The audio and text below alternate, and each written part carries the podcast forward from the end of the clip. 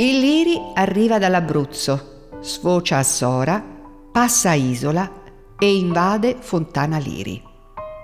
È un bel fiume, impetuoso, sempre pronto a straripare. Un fiume come tanti, ma questo è il mio fiume, ricco d'argilla, paludoso a tratti e sembra portare nelle sue viscere melmose le stimmate del tempo. Sfocia così nella ciociaria e rimane ancora mio prima di diventare garigliano. Ai suoi margini, da ragazzo, impastavo l'arena sull'arenile dorato dopo che ne aveva depositato quasi montagne dopo l'uragano. Il fiume taglia in due fontana, la squarcia nel mezzo, segnandola con il suo fluire lucente.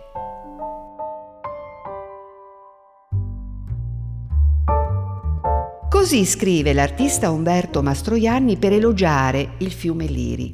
È un immenso onore per me, Marica, ninfa protettrice del fiume, ricevere tale encomio.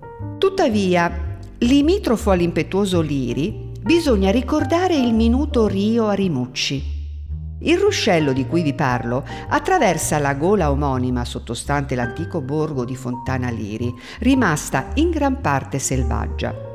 Per le sue caratteristiche di inserimento nel paesaggio e lo scarso uso di servizio pubblico, da qualche tempo si sta cercando di trasformare la gola in un'attrazione turistica attraverso percorsi e itinerari specifici. Tra i declivi è possibile ammirare la flora mediterranea e la fauna locale. Un abitante particolare di questi luoghi è il granchio di fiume, una specie unica in Italia nel suo genere.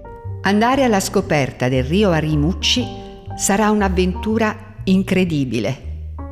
Vi ritroverete immersi nelle selve di una valle addormentata in attesa di essere svegliata dalla perduta dimensione in cui è piombata.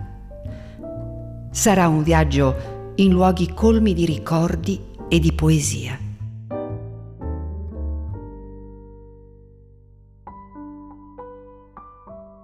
Desidero che siano ancora le parole di Umberto Mastroianni a guidarvi alla scoperta di una memoria custodita tra i flutti del fiume e le rupi scoscese della gola.